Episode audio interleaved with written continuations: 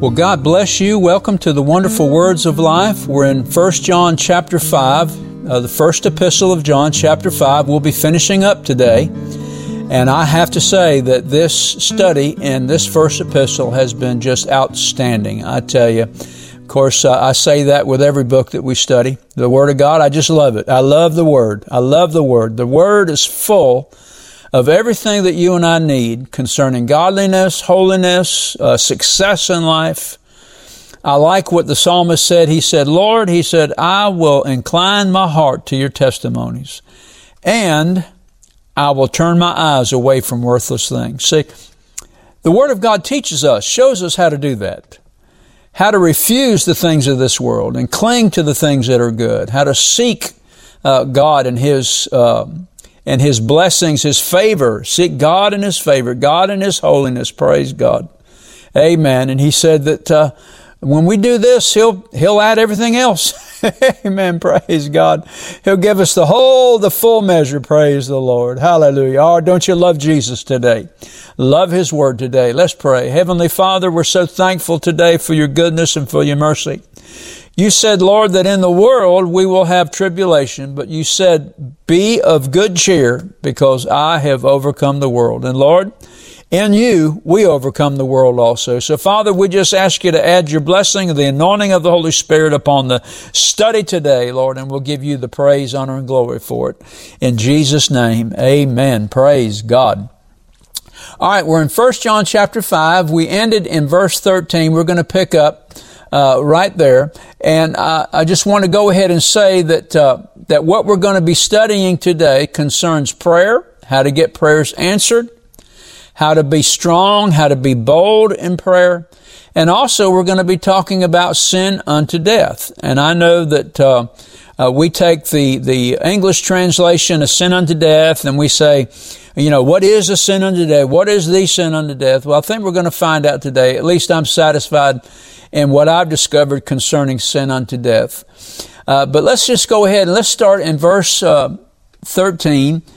Notice John writes, These things have I written unto you that believe on the name of the Son of God, that you may know that you have eternal life, and that you may believe on the name of the Son of God. Now, I want us to notice this verse because this verse, verse 13, sets up verses 14 and 15. This is the foundation that we spring from concerning these two verses in verses 14 and 15. But I find this very interesting. Now, John said this, these things have I written unto you that believe, that believe, unto you that believe. All right. That believe. That's a statement to effect on the name of the Son of God. In other words, this uh, decision has settled in our heart. Now we we believe on the name of the Son of God. We've gotten born again. Amen. We have bowed our knee to the Lord Jesus Christ. We have submitted and surrendered our life unto Him. Amen. And then John says again, these things have I written unto you that believe on the name of the Son of God, that you may know that you have eternal life. So you have the assurance. We found that out back in verse 10, 1 John 5, 10. He that believes that Jesus is the Son of God has the witness in himself. In other words, has the assurance. Amen. Do you believe that Jesus Christ is the Son of God? Has that faith now caused you to surrender your life to Him? To repent of sin? I like the way the Lord told, uh, told Paul. He says, this is your mission. You're going forth to open the eyes of the blind, to turn them from darkness to light, from the power of Satan to God, to receive forgiveness of sins and an inheritance among them that are sanctified by faith which is in me. Notice that. Sanctified by faith which is in me. When we make that decision and we bow our knee to the Lord Jesus Christ and we repent of sin and we ask Him to come into our heart and life, Amen. At that very moment, what God does is through the operation of the new birth, He translates us. He separates us from the world. He translates us out of the power of darkness. That's Colossians chapter 1 verses 12 and 13 right in there. He translates us out of the power, doesn't say the kingdom, the power of darkness includes the kingdom, the power of darkness. In other words, Satan no longer has control over you. He no longer has dominion. See, what Satan does is he manipulates, he intimidates, and he dominates. He manipulates us into sin. He intimidates us by causing us to be guilty and causing us to fall, and then he dominates our life.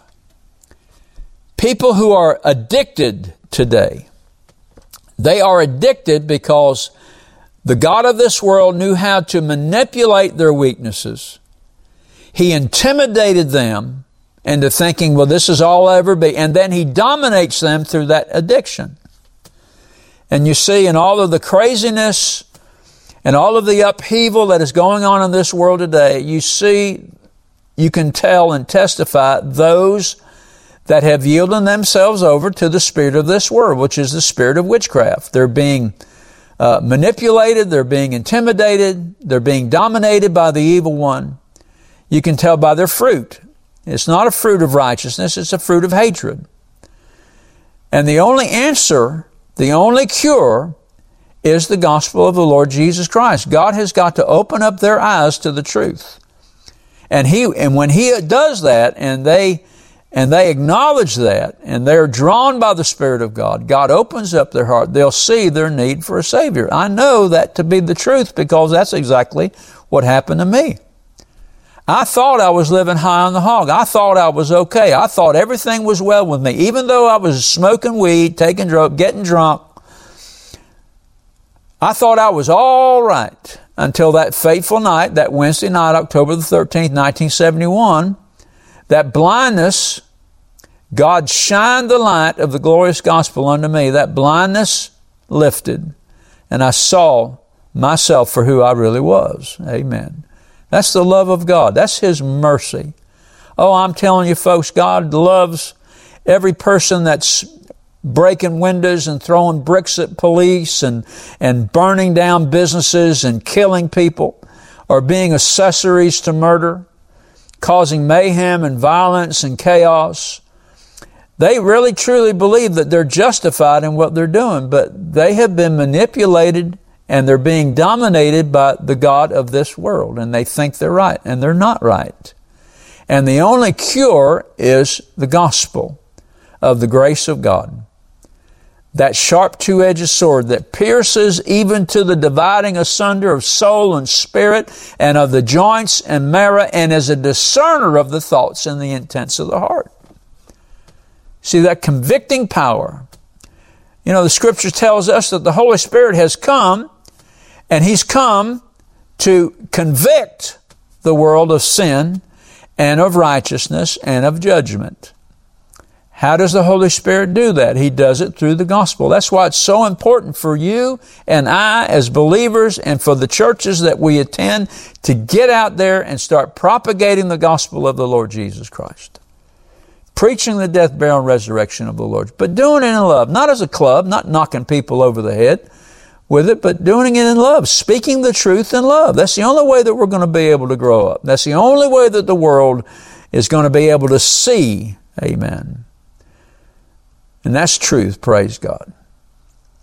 So once again, verse 13, these things have I written unto you that believe on the name of the Son of God, that you may know. See, there's an assurance in our hearts that we know that we have eternal life. And then John says this, it's rather curious, and that ye may believe on the name of the Son of God. And that ye may believe on the name of the Son of God. Now see, to me, that is in the subjunctive case, and to me, that means that we have a choice, that we can go on. Amen. Praise God. And of course, this word believe is an action word. That means to believe. And for us to have faith in God means that we also are to translate that faith into the words of Jesus, to the person of Jesus, because His person and His word are one. God and His word are one. Amen. Praise God. Well, how do we do that? Well, Paul tells us in Romans chapter 10 verse 17, if you really want to grow in the things of God, then you've got to hear the word. Faith comes by hearing and hearing by the word of God. The more we preach the gospel, the more people are going to hear, and the more they hear, faith will come. They'll recognize and realize their need for the Savior. And when they recognize their need for their Savior, and that need is greater than their need for self-preservation, remember what Jesus said, if you seek to save your life, you'll lose it. But if you lose your life for my sake, you'll find it. So when that need to have Jesus as Savior becomes greater than the need for self-preservation, we'll bow our knee to the Lord Jesus Christ. Amen. Remember what Jesus said about the parable of the soils. There's one particular type of soil that's sown among thorns. And it begins to grow, but the cares of life, the deceitfulness of riches, and the lust of other things choke out the word, and it does not produce. It does, has no profit.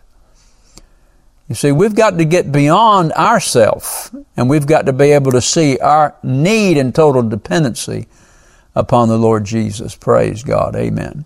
And then verses 14 and 15, notice what John writes, and this is the confidence. Is this confidence is based on knowing the assurance that we have eternal life and that we believe on the name of the Son of God. This is the confidence that we have. That if we ask anything according to His will, He hears us. This is the confidence. Whatever we ask, according to His will now, our prayers has to be according to the will of God. So that makes the Word of God very important when it comes to prayer life. According to His will, He hears us. And if we know that He hears us based upon our confidence now, whatever we ask, we know. Notice the assurance here. We know that we have the petitions that we have desired of Him. Praise God. Well, this is all based on the faith of God that we have received as new creatures in Christ Jesus. Notice John said this in John 15, 7. He says, If you abide or remain in me, and my words abide or remain in you, you ask what you will, and it shall be done for you. See, that's a statement to a fact. That's a statement of assurance. And Jesus said this, if, notice that this verse is conditional. 1 John 5, 14 and 15 is also conditional. It starts off with an if. If you abide and remain in me. In other words, you're a born again child of God. You're not turning your back on Jesus. You're not apostatizing. You're, you're, you're, you're there. You're a disciple of Christ and you're going to stay a disciple of Christ. You're not going anywhere. You may not be perfect, but your heart is already is always tuned in uh, to God and to the things of God. If you abide or remain in me and my word, see, this is important too when it comes to prayer. The word of God has got to abide and remain in us. You ask what you will. The, the number one problem with believers when they uh, face a situation and they panic, the first thing they do is they forget God. They forget His Word and they focus all on themselves. Oh, what am I going to do? Oh, I, I can't. Oh, uh, why did God allow this to come on me? I tell you what, I hear that so much. Such a trivial question to ask. Of course, things are going to happen to us. Jesus said in the world, we're going to have tribulation. You and I are going to be touched with suffering. We're going to be touched with testing. We're going to be touched with tribulation. Being touched by tribulation and testing is what tests our character. It's really what reveals what kind of person we are. Now, early in Christian life, when something would happen to me, I'd immediately, the first thought was that, you know, I get mad at God. I'm so God glad, I'm so glad God is patient and long suffering. you know? I'd shake my fist at God say, What's the matter with you? He'd shout back at me, Nothing. What's the matter with you? You mean I'm the problem? Of course. God's not the problem. He's perfect. Our problem is we're not meeting the standards. If we begin to change, amen, if we begin to change, then things will begin to change also. But notice he says here, John says, I mean, Jesus said this, these are the, were John's words which he wrote, if you abide and remain in me, and my words abide and remain in you, notice the words of Jesus, and my words abide and remain in you, you ask what you will. You ask what you will. Now, the word ask there is the same Greek word that we're looking at in John chapter 15 and verses 14 and 15. It's the Greek word aiteo, and it's a stronger word concerning prayer than either deesis or proseuche. Amen. Actually, this word aiteo, what separates it from normal prayer is that Aiteo is making a demand, something that's bold, making a demand for something that is due. Being bold enough. And how, how do we do that? How, I mean, how are we going to be bold in prayer when we're addressing God? Do we command Him? Are we ordering Him around? No, we're not talking about any of that.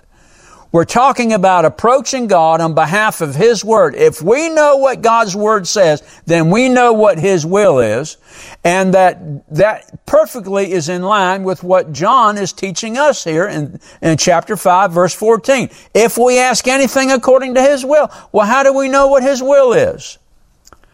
Like one of these upper echelons in a mainline denominational church that I heard on TV when somebody asked him about these very things that we're talking about. And he said this. Now this is a guy that supposedly has studied.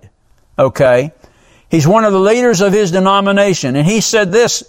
He he said this. Well, how can one know what the will of God is? And I'm, I'm, when I heard that, my jaw dropped and I said, what in the world? Don't you read your Bible? That's how we know what the will of God is. We know what the Word of God is because God and His Word are one. You ask what you will. John 15, 7. You ask what you will and it shall be done for you.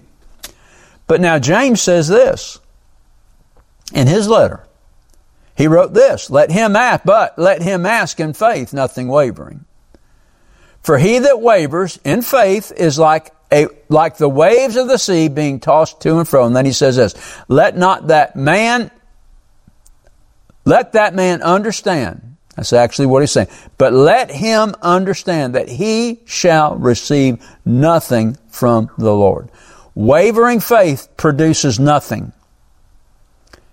Amen. Now, if you have a situation in your life and you're wavering, in other words, you're praying, you're believing God, and then the next moment you're doubting. You don't know if God's, if this is God's will for your life, and you're being tossed back and forth. You're, you're halted between two opinions. You don't know if this is the will of God or not. Uh, as long as you're in that mode, you're not going to get an answer from heaven. So what do we do in a situation like that? Well, if we pray and we don't receive, then we got to find out why we're not receiving.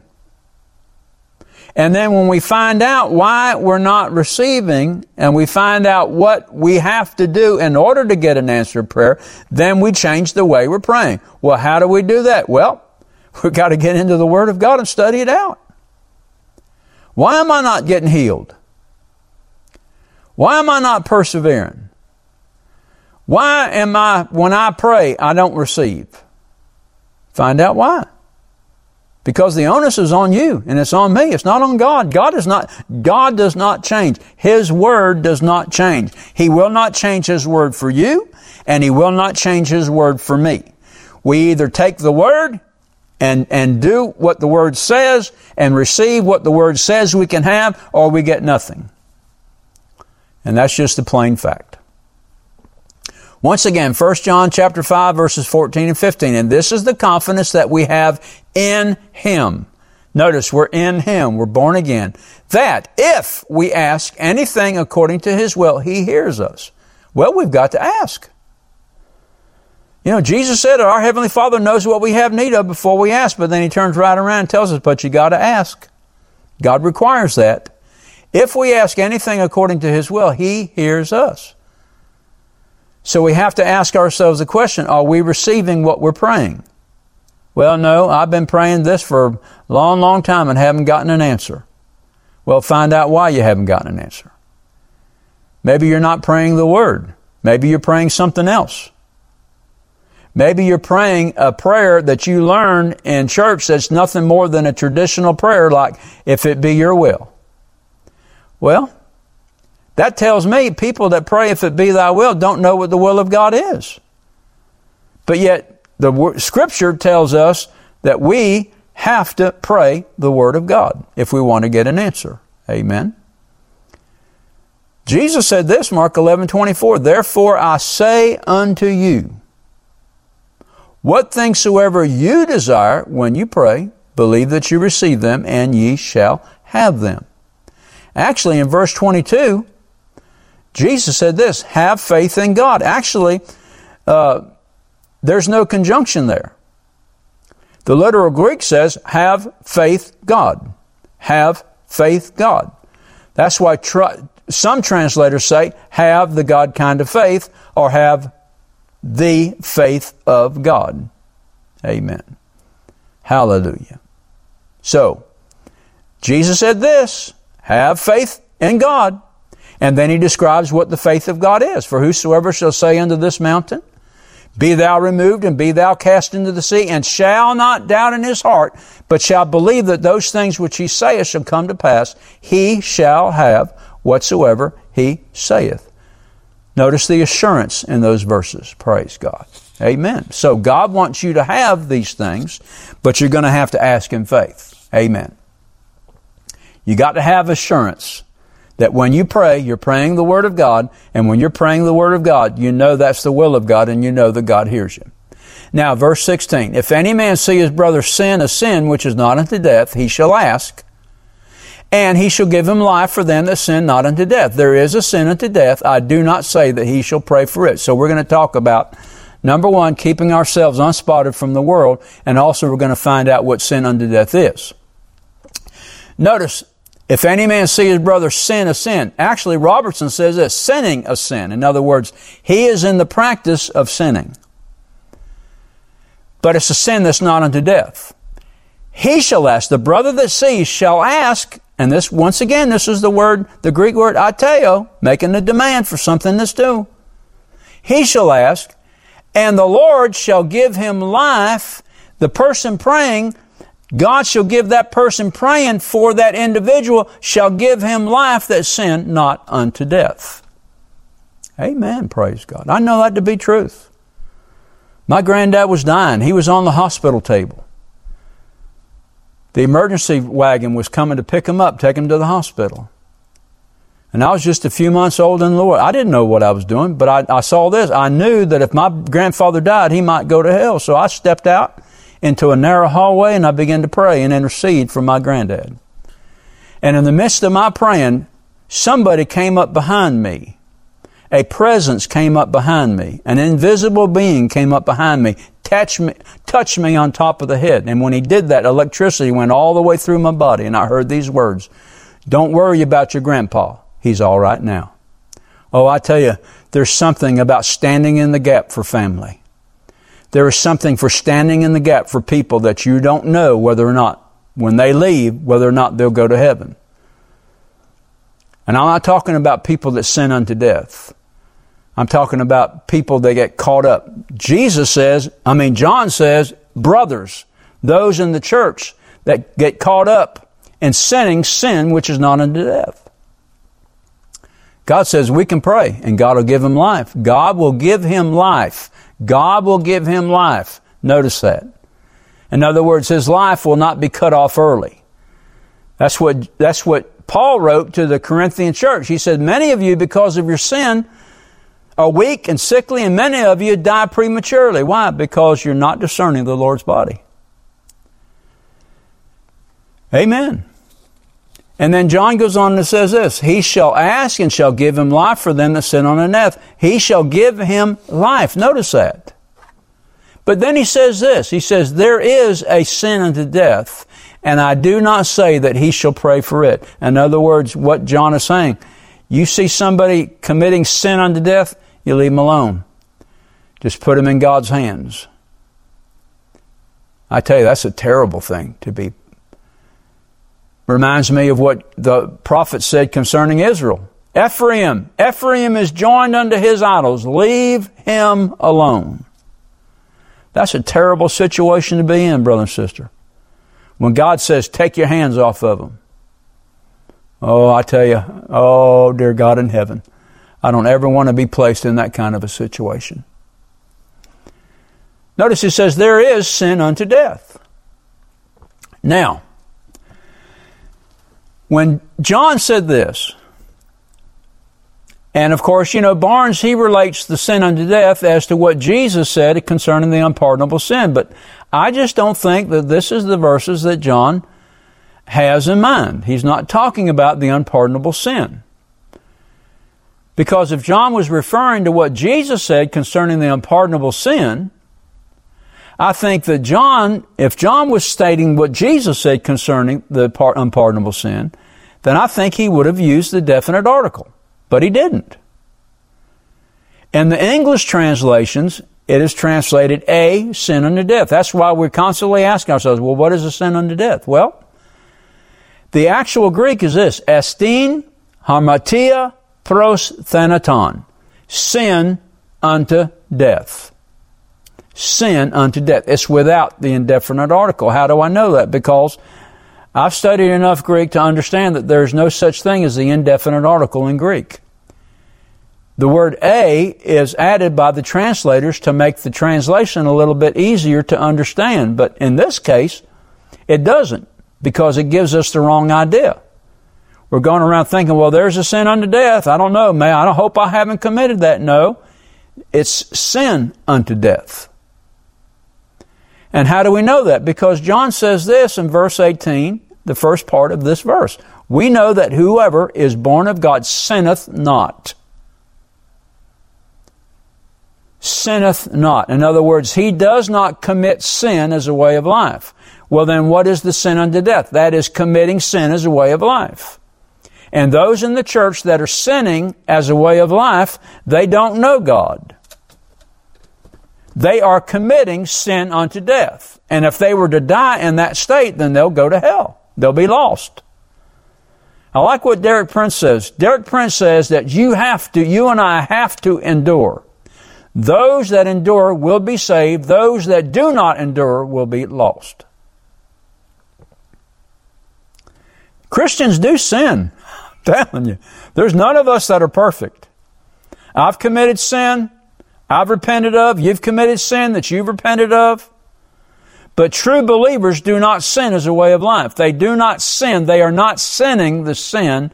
They're not sinning unto death, in other words. I know it's hard for us to get that wrapped around our brain, but that's actually what the scripture says. Amen. And then verse 17, John says this All unrighteousness is sin, and there is a sin not unto death. Well, you ask yourself the question, well, what is, what are sins that are not unto death? Well, whatever is committed that's not the will of God is sin. That can be sins, uh, it can be sins in the thought, in the words, and in actions. That's why it's so important for you and I to stay in the Word of God. Because the Word of God teaches us to turn our eyes away from worthless things. Praise God. Amen. And then verse 18, notice what, it, what, John says. We know that whoever is born of God sins not, does not practice sin as a way of life. But he that is begotten of God keeps himself. Notice that. Keeps himself. So there's a choice here. We can stay away from sin or we can engage in it. And I know many brothers a lot of ministers, they were faced with the temptation and they gave in and they regret it to this day. But they, they got forgiveness for that sin. They stepped away from that sin and they didn't go back to it. Amen. So for them, even though it was a mortal sin, for them it was not sin unto death because they weren't practicing that as a way of life. And there are many in the pulpits who are. Many of our so-called leaders are practicing sin as a way of life. Well, I want you to know right now that if that's you, you will die today and you will be lost. I don't care what, I don't care what your profession is. So if you're sinning sins as a way of life, then you need to repent. You need to get right with God. God will forgive you. Amen. There's always grace and mercy in this life. We know that whoever is born of God sins not, but he that is begotten of God keeps himself, and that wicked one touches him not. Amen. Because we've been translated out of the power of darkness. Satan no longer has authority over us.